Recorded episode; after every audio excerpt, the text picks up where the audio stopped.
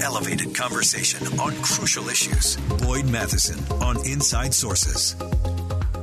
Well, the midterm elections are barely in the rearview mirror, and of course, another political race has already begun. Candidates for 2024 are already starting to prepare for the next election cycle, and both political parties are running into the same problem. There are fewer and fewer young people applying to fill those staff positions for candidates.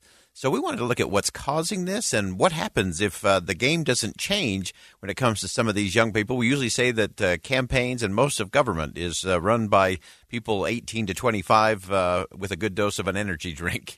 Uh, but to help us break all of this down, we're really pleased to have joining us on the show today Caroline Vakil, who's a political reporter for The Hill and has a great piece at thehill.com today about this hurdle that both political parties are facing. And so, uh, Caroline, welcome to the show and give us a sense of what's the reality on the ground as campaigns try to get organized. Um, well, boy, thanks so much for having me. So you're right. So there is there is an issue that both parties are having around cultivating young talent. Um, you know, Republicans and Democrats I talked to have pointed to different reasons why they think this is, but one of the reasons I've heard um, a bit often is that there's just this generational change in the mindset of, you know, how young people are thinking about these jobs. Campaign jobs are known for being pretty unstable. Um, they can range from, you know, several months to possibly more than a year. Um, there's and they there's no um, it's it, it's not known if you're going to necessarily get a job. You know, if your candidate wins a race, if they're if you're going to be able to work in that office or administration afterwards. Um, and and the pay has also been um, has also been known for being low. Although some sources I've talked to, for example, on the Republican side, have said that the pay has never been better. Um, but you know, sort of this change in mindset that we're seeing even across other sectors of the economy, where young people are saying, "Wait a minute." I want better pay, I want better benefits, and I I don't know if I want to take the plunge and make a risk like that. So I might go into a different kind of field. And so campaigns are kind of trying to figure out, you know, how how they proceed from there. So that, that's just one issue that I've heard from um, from members of both parties. Yeah, and I think it used to be that you could uh, just kind of the thrill of the of the race and the chase uh, was enough, and uh, a lot of pizza and uh, takeout food would would to do the job. And but now uh, now I think more young people are saying, hey. Uh, is it a livable salary? Health care benefits, uh, some kind of work life balance, which campaigns never have. Uh, so how are they? How are both parties trying to navigate that? And what does it look like? Is are they going to be able to recalibrate this, or or what does this mean for campaigns?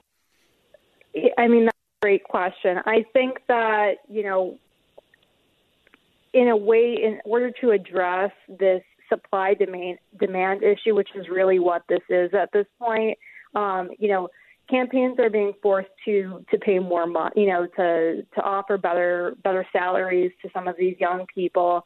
Um, and I think that there's a hope among you know some of these operatives I've talked to that young people will kind of change their mindset because they say there's a lot of benefits related to working on campaigns. It's it's not only desirable to have campaign experience to then you know apply to other campaigns, but you know it can be applicable across other job fields within politics you know, one one um, operative I talked to said that it's definitely desirable when you're trying to work on Capitol Hill, and you you know, seeing campaign experience just gives you an add add benefit.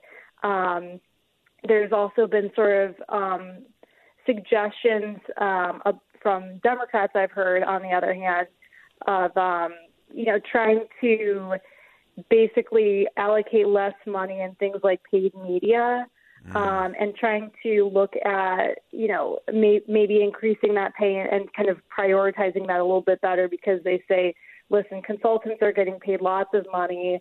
Um, paid media, there's a lot of money getting funneled into that, so that it's not an issue about the fact that these campaigns are not drawing money. It's just where it's being placed. Um, but you know, it, it's really it, it you know we'll see kind of how that sort of unfolds. A lot of you know there's some operatives that believe that this upcoming year with the presidential election could draw a lot of races and, and yeah. therefore a lot of young people. So. Two years ago, Americans watched in horror as a crisis unfolded at the Kabul airport. She was tear gassed and beaten. Images of thousands desperate to escape Taliban oppression filled our news feeds. More than 80,000 Afghans made it to America. But the story didn't end there. It was very cold. There was no power, no heat. Who would help our newest neighbors? I'm Andrea Smardon. In Stranger Becomes Neighbor, you'll hear the stories of some remarkable refugees who left their homes and their dreams behind only to start over from zero. Their only possession was three blankets. And you'll meet Americans who stepped up to help them. You want me to come when you deliver your baby. What can one person do in the face of an international disaster decades in the making? That's Stranger Becomes Neighbor. Find us at kslpodcast.com. Follow us on Apple Podcasts or anywhere else you listen. Uh, it's it's so interesting there, and, and, one of the things that you pointed out in your piece, you talked to one strategist uh, who talked about kind of the downstream impact of this, which I think is is no small thing for either Democrats or Republicans. That if you don't have young people really engaging in the campaign side of things, long term, that can start to affect your overall talent pool when it comes not just to campaigns but to governing. Definitely. I mean, I thought it was a really interesting point too because you sort of see it as an immediate problem of okay, I need to hire field staff and or a press secretary or some of these entry level jobs, but you know, you have a shrinking talent pool immediately. Well, that's going to sort of filter into a mid-level role, which you know you're referencing. One Republican strategist mentioned to me, um, and so you know, there's a sense that some of this could be righted in terms of you know, 2023. It's an off year. Um, election year, but there's gubernatorial races, there's mayoral races, um, and with these presidential, the presidential election coming up, there's going to be no shortage of places where you can hire young people for super PACs, the campaigns themselves, whether it's a presidential race, House, Senate, gubernatorial, state legislature, and so I think there's there's a hope that um, you know the campaigns will be able to sort of capitalize on on some of these you know big election cycle that's coming up. Um, but whether or not that lasts after 2024 kind of remains to be seen right now. Uh, great insight, uh, great piece. You can check it out at thehill.com. Again, it's Caroline Vakil, who's a political reporter for The Hill. And uh, Caroline, we appreciate you joining us. This is a great topic, great insight, uh, and one we're going to continue to watch. Thanks for joining us today. Thanks, Boyd. Have a good one.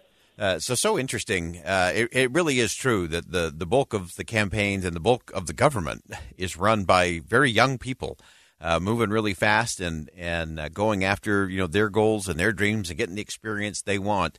Uh, and I think there's also one other area that that concerns me a little bit. If young people aren't involved in campaigns as they have in the past, there's so much experience, even if they end up going to law school or medical school or education or whatever it might be there's something you learn about the country, about the way it works, the way it runs, and the people who run it uh, that makes you a part of the solution for our country. And I fear if we lose a lot of those young people in campaigns, we lose a lot of them down the road as active, engaged citizens. That matters. Uh, that wraps up hour number one of Inside Sources here on KSL News Radio. We'll step aside for top of the hour news. Much more to come in hour number two. Stay with us on KSL News Radio.